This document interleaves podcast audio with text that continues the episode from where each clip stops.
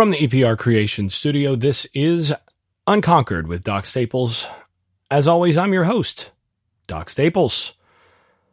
And as always, this show brought to you by EPR Creations, bringing you the best of internet marketing and website development for an affordable price. And Luis Marquez of Keller Williams Realty in Jacksonville, Florida, along with Shenandoah Nieuwsma of Shenandoah Real Estate at shenrealestate.com in the Research Triangle. And finally, Garage Makeovers, the number one garage remodeling company in South Florida. Okay, so we're going to do a mailbag episode before I get into the season preview stuff here, which is going to release pretty rapid fire over the next few days, doing some position previews and all of that leading up to the season preview. Uh, I also want to do more of a national season preview. Uh, this this season, I'm planning on doing at least one show per week that looks a little bit more national stuff, uh, national regional type stuff, and, and talks through some of that as well. So we're going to see how that goes, but um, time to expand some things out and just see how things how things work and see what y'all think as we move forward. So, getting into the uh, question and answer stuff. First one comes from James Reeves. We had some struggles last year stopping the run, a lot having to do with thin depth when the starters came out or had to sit out during stretches of the year. Do you feel better about our defensive line this year and its ability to overcome injury situations?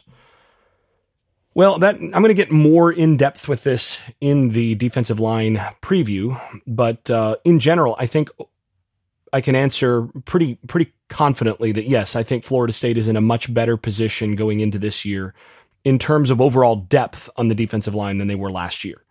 So, you know, there's still some concerns. Again, we talked last podcast about uh, about you know all the stuff with Lovett being in a boot. Of course, when uh, when Bethune broke the rock at the end of at the end of the summer, and working back from that, again, likely due to a cleanup operation for the usual hardware stuff that has to happen after the uh, fifth metatarsal surgery. Usually, have to get that screw taken out. It often breaks, especially with bigger bodies. So, I again, I expect if I if I had to guess, I'm going to anticipate that Lovett is going to be back and healthy. Uh, should be should be 100 percent by Clemson. Might be close to 100 percent by by LSU. Either way, as long as Lovett is on the field and and ready to roll, then you know, that's basically that's Lovett last year versus Lovett this year at that spot, starting at the nose tackle position. Last year he was at the three technique. Okay, whatever. And then last year you had Robert Cooper, good player.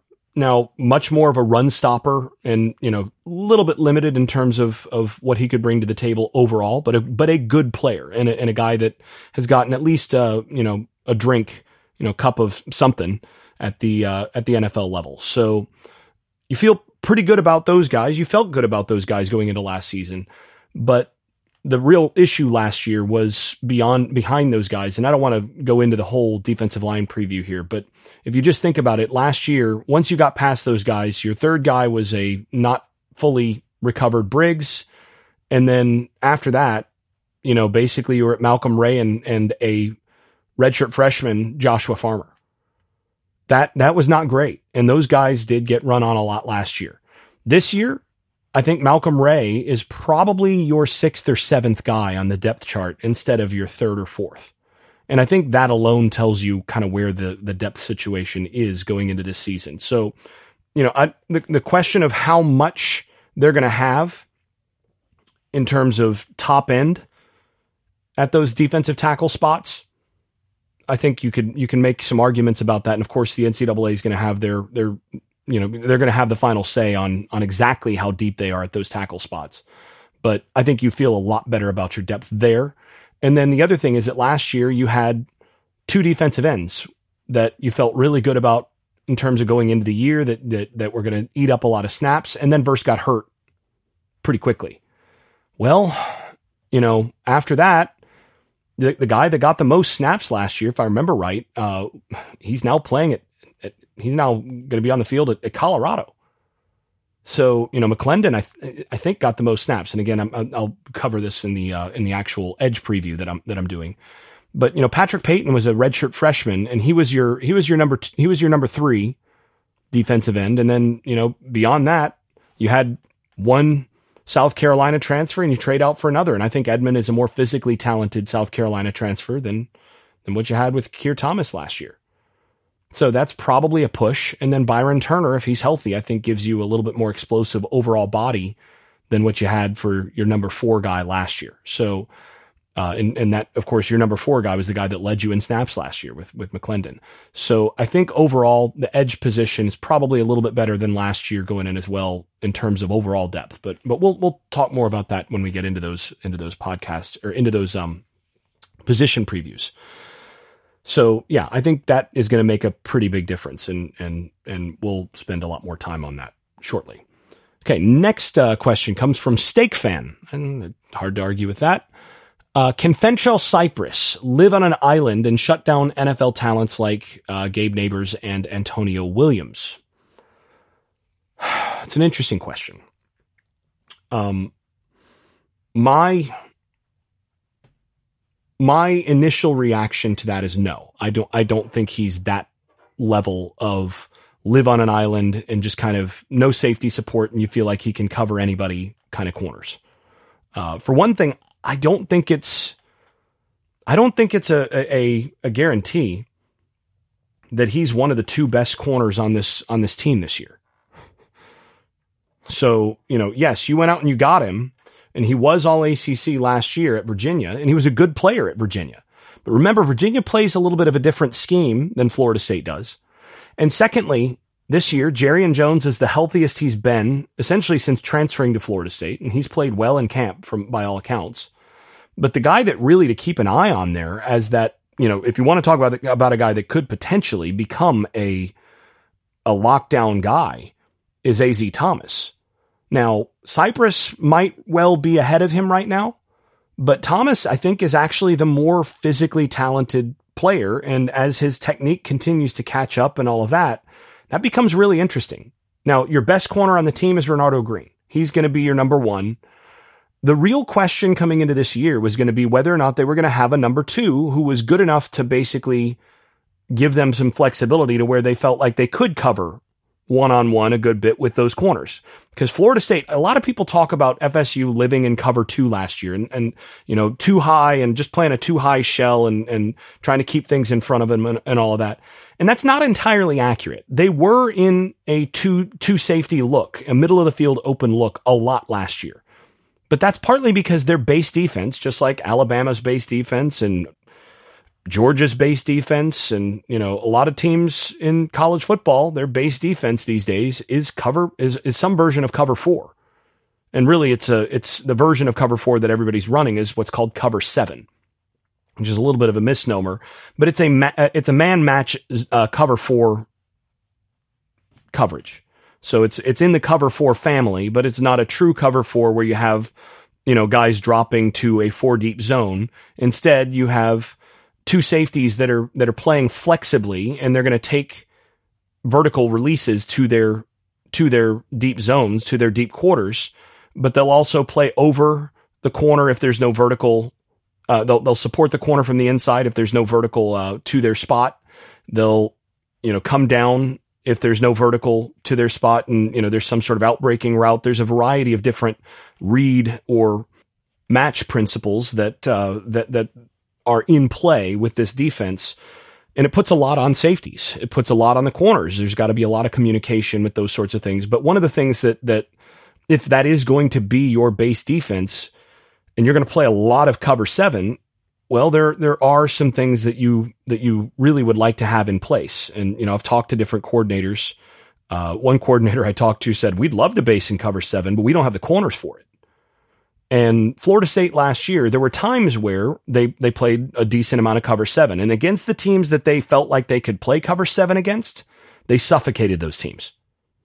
But those were teams that didn't have that number one wide receiver, that didn't have a quarterback or wide receiver combination that could scare you down the field. And against those teams, they played a lot of, of too high, but it wasn't true cover two. It was more cover seven stuff.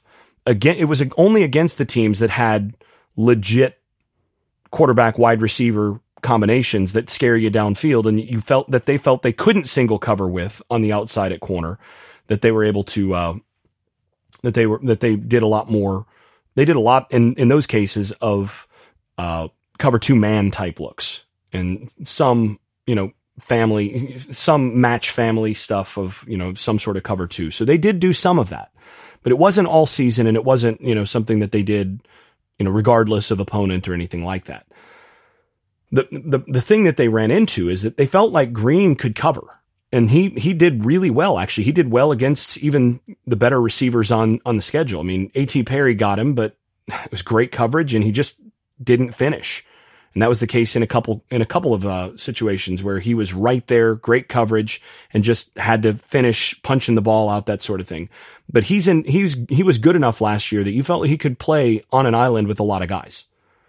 But the number two guy, that was a work in progress last year, and that's why they went out and got Cypress because ideally, if Cypress is, is, becomes your number one guy and Green becomes your number two guy, then you've gotten that much better. Otherwise, you've gotten a guy that's pretty close to as good as Green as a number two guy. And now you can, you can feel pretty good about going out there and not having a significant weakness if the number one guy is, you know, can more or less be handled by by Green and a little bit of a combination over the top, that sort of thing. But then they've got a really good number two. That was what killed them a lot last year. When you had, you know, teams like Wake Forest that had two or three really good receivers. It was the number two guy that that that got shelled. So that's the real that's the real question. And I do think Cypress and I think in the in the uh, in the way that he's come into camp and the way that he's played in camp, Thomas and maybe even Jones. I mean, I'm I'm a, I'm still a little bit jury's out on that situation, but at least Cypress and Thomas, I think the the traits are there, and you know I've seen enough from those guys to to think that they can cover well enough that they're not a liability. Now, there's a difference between that and going out and living on an island and shutting down NFL talents. I, I don't think that's very common. First of all. Uh, that's that's uncommon at the NFL level. That's unco- that's even more uncommon at the college level. But what you want is you want a guy that's not going to just you know smell like burnt toast every couple drives. You don't want a guy that's giving up freebies. You don't want a guy that's giving up a lot of free verticals. And actually, if we talk, if you go back to last year, one of the things we talked about, and again, I'll talk about this in in the uh, defensive back preview, the corners preview. You go back two years, and the the real issue that that Florida State had two years ago is that they gave up a lot of verticals, gave up a lot of free verticals, a lot of. They played well in a lot of games defensively, but then they just gave up too many vertical routes that that killed them. So last year they made a pointed emphasis on not allowing a bunch of verticals to beat them. So now this year the the real trick is can they take away those verticals like they did last year? And a lot of that was, you know, corner technique and some of the things that they did. Some of it was going to more cover two stuff against more dangerous receivers, that sort of thing. But some of it was, was being a little bit better at corner. Can being that much better and that much deeper at corner this year mean that they not only can take away those verticals, but start to take away some of the underneath stuff. And then they start to, that's when you start to get really, really good defensively. In any case, I think Cypress and Thomas opposite Green are probably going to be good enough that they're not going to give up a bunch of verticals. They're not going to to be liabilities, and I think that in itself makes the the the, the Florida State defense better. All right, next question. And I don't remember who this is from, so sorry about that. Hey, GM Jason, I have a random question. Why is there so much hype around LSU? Not saying that it's not justified, but how much of last year was LSU being good versus how much of it was them taking advantage of Bama not being up to par and the SEC West being a bit down in my observation. Conversely, why does FSU have more doubters and regarding their hype I hear a lot of I have to see to believe remarks?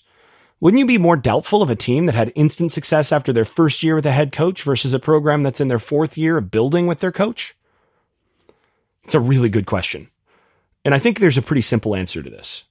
As a general rule, if you want to to predict the hype machine for the next year, what you want to do is look at the last two games of any team's season. In particular, the bowl game. If a team returns its quarterback and, you know, generally has a, a decent number of returnees, and even and that's not even always necessary. If a team blows out its opponent in a bowl game, that team is almost always going to carry a ton of momentum into the next year. In terms of hype.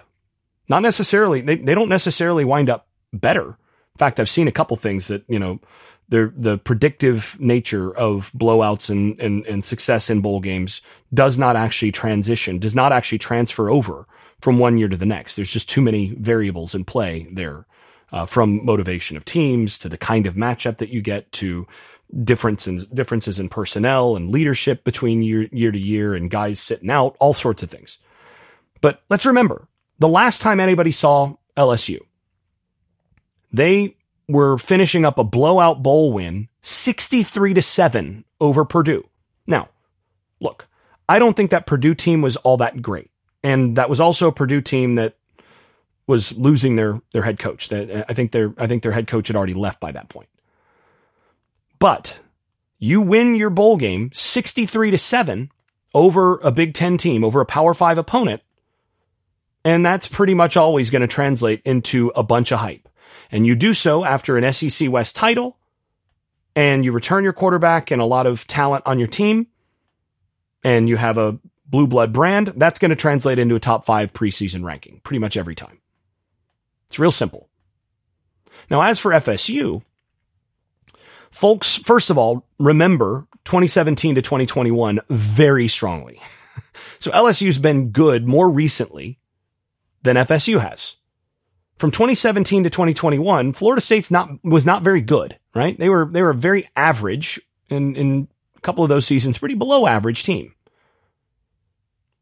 Then you pair that with a blue chip ratio. So a lot of people have latched on to a, a, nice metric, and I and I give hats off to uh, to Bud Elliott for pointing out this this nice metric. It's a very useful heuristic to highlight who actually has a chance to to win it all based on prior you know year data.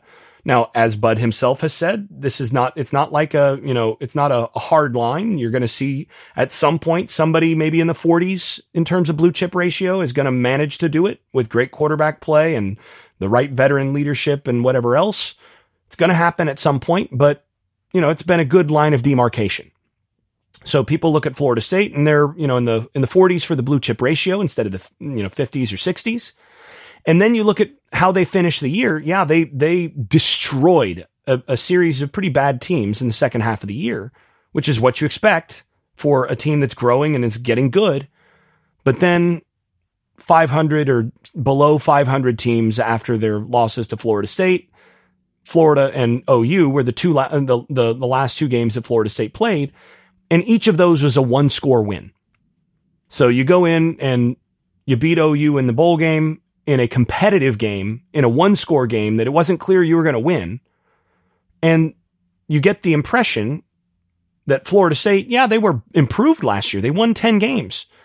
But they finished the year with two one score wins against 500 teams or slightly below 500, what seven and uh, six and seven for OU. For, they were fortunate not to lose those games to 500 teams. So how much better is Florida State really? Are they in fact the buzz saw that was blowing out bad teams? Or is this a team that got fat against bad teams and just isn't quite good enough to play big boy football aside from being fortunate to win against LSU in a game where LSU muffed two punts and had a had a, a field goal blocked and all sorts of other things, right? I mean that or extra point blocked. So um, you can see how this trans uh, how this how this works in terms of lots of reasons from the outside to question Florida State coming into this season. If you're if you're coming from a national side. Because the, the things that you normally look for, how did this team finish the last year? Did they destroy their opponent in the bowl game? No. Do they have above a, uh, uh, a, a 50% blue chip ratio to demonstrate that they've been recruiting like crazy and they've got a super talented roster now? No.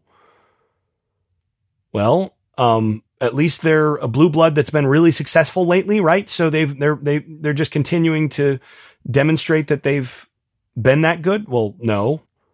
You can see why Florida State's in the uh, prove it category for a lot of people. It's just it's fair. And you know, anyway, so I, I, pointed this out actually in a couple messages uh, here, and, and there was a, there were a couple responses here, and this this was one. So that makes a ton of sense because sports is all about perception.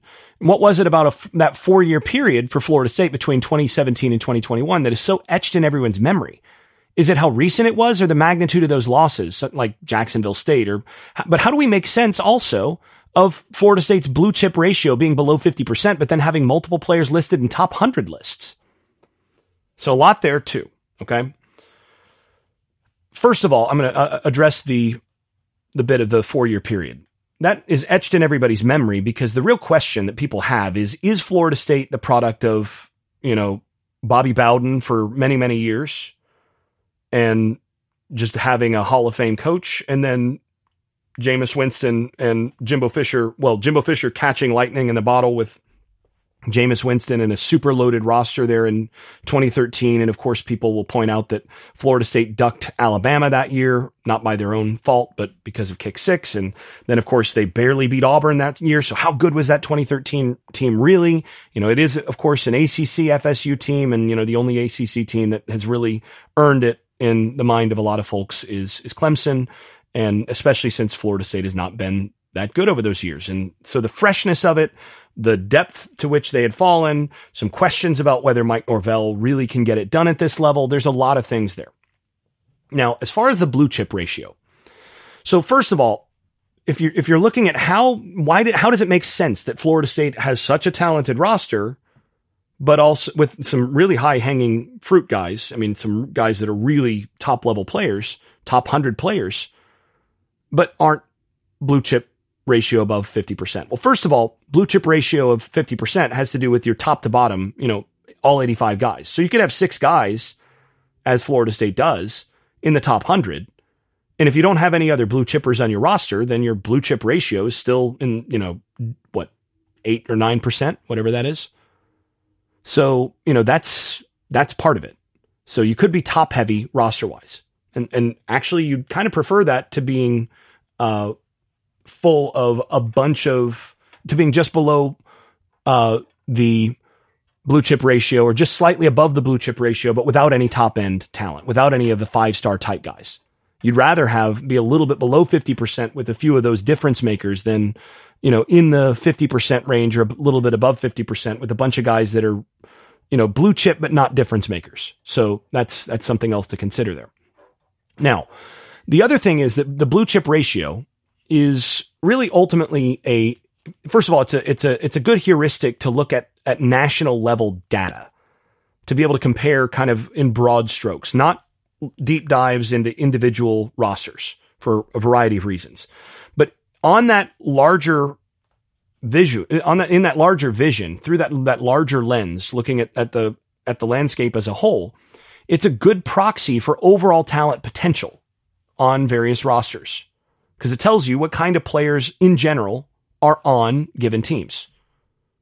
But as with any sort of aggregate measure that is looking at big picture stuff, it's always going to have its weaknesses around the margins there's there's potential for a team that's a little bit below the below the threshold to have some exceptional situations. And I think Florida State might well be one of those teams this year.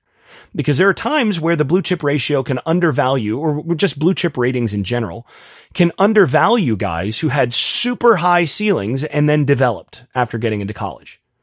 So if you think about this, Jared Verse was a no star prospect coming out of high school. No stars. Johnny Wilson was a three star transfer recruit. Now, that's something, if you remember, I vigorously disagreed with at the time. I felt like both he and Span were, I thought Span was a long term uh, roll of the dice, but a very high level potential guy. And Wilson, and I thought Johnny Wilson was an easy, you know, high four star type transfer, if not a five star with an immediate difference making potential. But he was, he was still a, thir- a three star transfer recruit because he hadn't proved it on the field yet. So guys like that, like Verse and Wilson, they're, they're anomalous and they reflect Florida State and, and its staff being very good evaluators in those cases. And this is where on the margins, if you have a, a staff or program that has evaluated talent on the margins especially well, and they've hit on a bunch of the, the guys that are just below the four star threshold, then sometimes, and, and especially if those are high ceiling type three stars, then sometimes you can wind up with a with a roster that punches above its weight. And I think that's where Florida State is. And a good example of of how that works out here uh, came from David Hale's recent tweet, where he he uh, quote tweeted another another tweet uh, that observed that Florida State had six players in ESPN's top 100 players in the country list. And David Hale commented this. It wasn't but two to three years ago that Florida State had no one on the all ACC team. Now they've got six of the top 100 players in the country. Mike Norvell is a magician. Now, the more amazing thing about that is that every one of those six players, five of those six players, so every one of them except for Keon Coleman, every one of Florida State's six players in the top 100 nationally, except for Keon Coleman, was rated a three star or below, either out of high school or as a transfer. Now, the other interesting thing is that all six are transfers. So all six are transfers in. So if you're going on the high school alone, uh, blue chip rankings, and Florida State's not going to get credit for those. Now, generally, the way that Bud does that, he just takes their for the high school thing. He just takes their high school rating and just transfers it over to their new team. So that, that that's going to be fine. But if he does that, Jared Verse counts as a no star. That's going to hurt. That's going to ding your your your blue chip ratio. Jordan Travis was a three star. Johnny Wilson was a four star coming out of high school, but a three star transfer. So when you adjust for transfers, you know, Bud experimented with that this year, and I think rightly so, to say, okay, well, what if we include transfers on this and then we just include the transfer rating? So some guys, you know, develop more in, in college and then they transfer up. So then those guys were maybe three stars or two stars or no stars coming out, but they were four stars as transfers. So, you know, then your Jared Verse, who is a no star, gets the four star. So he doesn't hurt you in that. So that evens that out at least, right? But here's the thing. Johnny Wilson gets bumped down to a three star. He was a four star coming out of high school, but he was a three star as a transfer. So you now get credit for Jared Verse, but you don't get any for Johnny Wilson. So that ends up evening out. And then you have Fentrell Cypress, three star in high school. Trey Benson, three star in high school. And finally, Keon Coleman, who was a four star in high school. That's crazy, isn't it? You've got six players in the top 100 in the country. Number eight, Jordan Travis. Number nine, Jared Verse. Number 61, Johnny Wilson, which I think is a little low for him. Fentrell Cypress at 65, which I think is significantly too high for him. Trey Benson at too low at 69, and then Keon Coleman way too low at 86. And of those guys, the first five were all three star or lower. And then if you go down the list, Fabian Lovett was a three star. Ask LSU last year whether or not he played like a three star. Jaheim Bell, three star. Rodney Hill, three star. Robert Scott, three star. Josh Farmer, three star. Renardo Green, three star. Braden Fisk, three star. Jeremiah Byers, three star. It's a lot of guys toward the top end of your roster that are really high quality. I mean, if you re-ranked any of those players now, every one of those guys is a th- is a four or a five star in terms of you know how they've played in college. If you re-ranked them, they're all there. So all of those guys have outperformed their rankings or their ratings coming out, but none of them get give FSU any credit towards a blue chip ratio thing. So that's why I think it's fair to say that FSU may well be one of those teams that that could challenge that 50% threshold and legitimately compete for a title despite not being above the magic 50% number.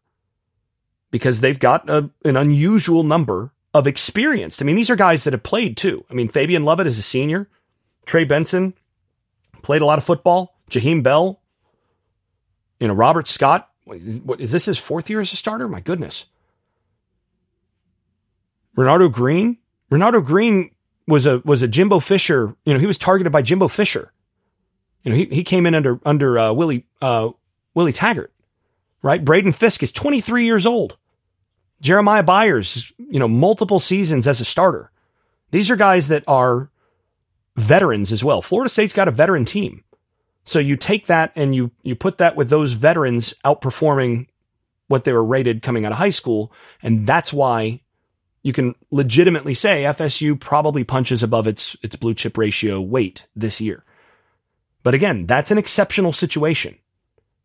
And on the aggregate, year in, year out, you're better off betting on the teams that have above a 50% threshold on the on the blue chip ratio and in general betting on the on the teams at the higher end of that. Because for the most part, the the rankings and the ratings coming up from these services aren't bad. They do generally identify on average guys that are better than than other guys.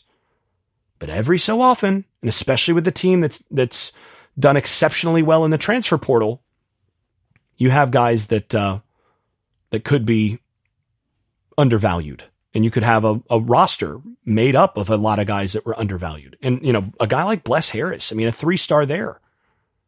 And, there, and, and I think he's going to be really good. I mean, I think that's an NFL, t- NFL player a tackle. So there's a lot of that. And I think that's what's, what's going on here. Now, again, Florida State has to go out and prove it.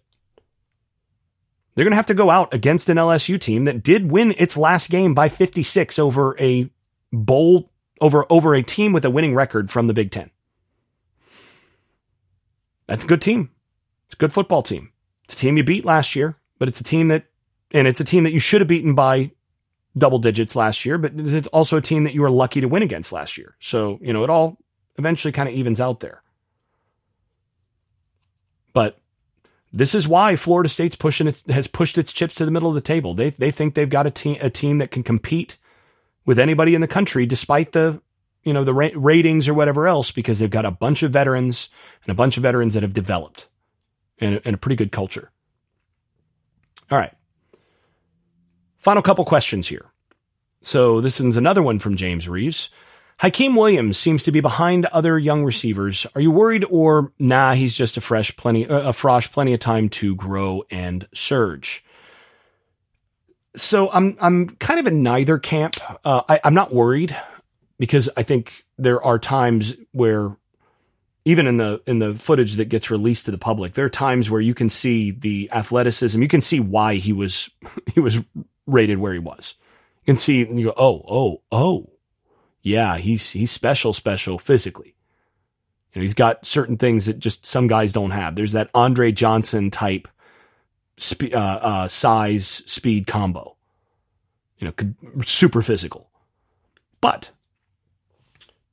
the thing is, and this is something we talked about when evaluating him. He's a guy that that arrived. He's the only guy in the class. They recruited a bunch of wide receivers in the class that were ready to play. You know, these are these are guys that played wide receiver and were ready to go as wide receivers coming in. You know, Dre Jacobs, Goldie Lawrence, those are guys that, you know, they played wide receiver and had some polish to him coming in. Destyn Hill, another guy that played a lot of wide receiver, had some polish coming in. You're not rolling the dice on those guys developing just because they're really good athletes. Now, it's not quite the same way with. Hykeem is bigger and stronger than any of those guys, but he's also the by far the least developed wide receiver. I think that he's probably the least developed wide receiver that Mike's taken at Florida State. Generally, Norvell recruits finished wide receivers. thing with Hykeem is he's or closer to finished, I should say. Nobody's finished coming out of high school, but he but guys that are that are a little bit more polished. But Hykeem is more of a of the kind of wide receiver that you'd see Jimbo Fisher really, really go after, and a lot of the, the top end teams go after, where the ceiling is just stratospheric, but the floor is lower because this is a guy who came in as more of an athlete than a wide receiver. He's a guy who, you know, in high school, it's screen pass and let him break a bunch of tackles or, you know, run, run long and I'm going to throw it up and let you moss some guy. He, he didn't really have a whole lot. First of all, he didn't have a quarterback that could throw. So he's not running, you know, dig routes and slants and, uh, you know, out routes and all the things that you have to get good at. And he's not having to run routes against, you know, quality coverage that he played in a lower division. So he's had to learn a lot more about playing the position, first of all. And second of all, it usually takes the big guys longer to develop. And again, this is something that there, there there's been lots of misconceptions that I've I've talked about over the years in terms of of, of Jimbo with wide receivers. Oh, Jimbo's offense, you know, he, never plays young wide receivers and it's too complicated to learn or whatever else. And uh, I've said for years that that's nonsense. And one of the reasons that, that, that that's nonsense is when you take a Keith Gavin, it's just going to take him a little bit longer than if you take a, you know, Calvin Ridley. They're just different. Calvin Ridley's ready to play day one. Amari, Amari Cooper's ready to play day one. It doesn't matter where you're at. Sammy Watkins is ready to play day one. But some of these big jumbo athletes who, you know, played multiple positions in, in, in, high school, played some running back or maybe quarterback, that sort of thing. Those guys rarely come in ready to go as wide receivers. And oftentimes they take a year, two, sometimes they don't actually really click until their third year. then once they do click, oh my goodness, look out. They're, they're suddenly first rounders. And sometimes ne- that light bulb never goes on. So that's why I would say I'm not worried nor am I just saying, eh, nah, you know, he's he's definitely going to get there. What I am saying is, yes, he is just a freshman. He's got plenty of time to grow, plenty of time to get there, and it's just a matter of whether he he does. It's not a guarantee that he does, but I think you can see the physical tools that that, that are the reason that you took him in the first place.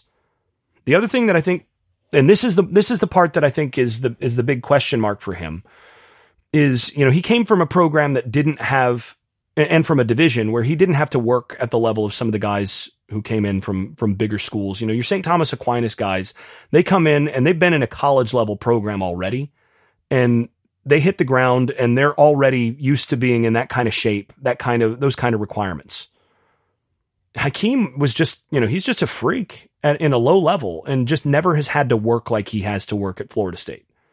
So the question is, is he going to be able to turn it on to, to play at that level of passion and intensity, play in, play out, to be able to develop like he needs to or not? That's really going to be the determining factor for him. If he gets that, then I'm betting on him to, to leave Florida State and, and be a high draft pick. If not, well, then he won't hit his ceiling and, you know, they'll end up recruiting over him. So that's really, and that's up to him. But I don't think there's any concerns about what he brings to the table for the long haul but I don't think he's going to be a guy that you're going to depend on for a bunch this year because you've got a really, really good and deep wide receiver group and he's just not quite ready. And that's, that's okay. The good thing is that you brought him into that situation so that he's got an opportunity to learn. All right. We're going to go ahead and wrap there. As always, thanks to my sponsors. Thanks to all of you who uh, support this show on Patreon and everybody uh, as as we're working through this uh, this transition into some new things for this podcast. This is Unconquered with Doc Staples. I'm your host, Doc Staples. Thanks for listening. I'd like to thank my advertising partners, EPR Creations, Luis Marquez of Keller Williams Realty in Jacksonville, Florida, Shenandoah Real Estate at shenrealestate.com in the Research Triangle of North Carolina, garage makeovers in South Florida, and then, of course, if you have not stopped by the Unconquered podcast shop at unconqueredpodcast.com. You can buy stickers and all sorts of other gear. Go ahead and do that. Always helps support the podcast. Thanks also to those supporters over at Patreon, where I post video analysis and field questions for the podcast from supporters. I'm especially grateful to those above the dynasty level. That is Andrew Garrett, Brian Leininger, Jonathan Kennedy, Lee Caswell, Travis Smith, Tyler Kashishki, Dave Blair, and Bert Bertoldi. If you've been enjoying this podcast, please leave a five star rating over at Apple Podcasts or wherever you listen to podcasts. Post us on social media and tell a friend. This has been the Unconquered Podcast. I'm your host, Jason Staples. Thanks for listening.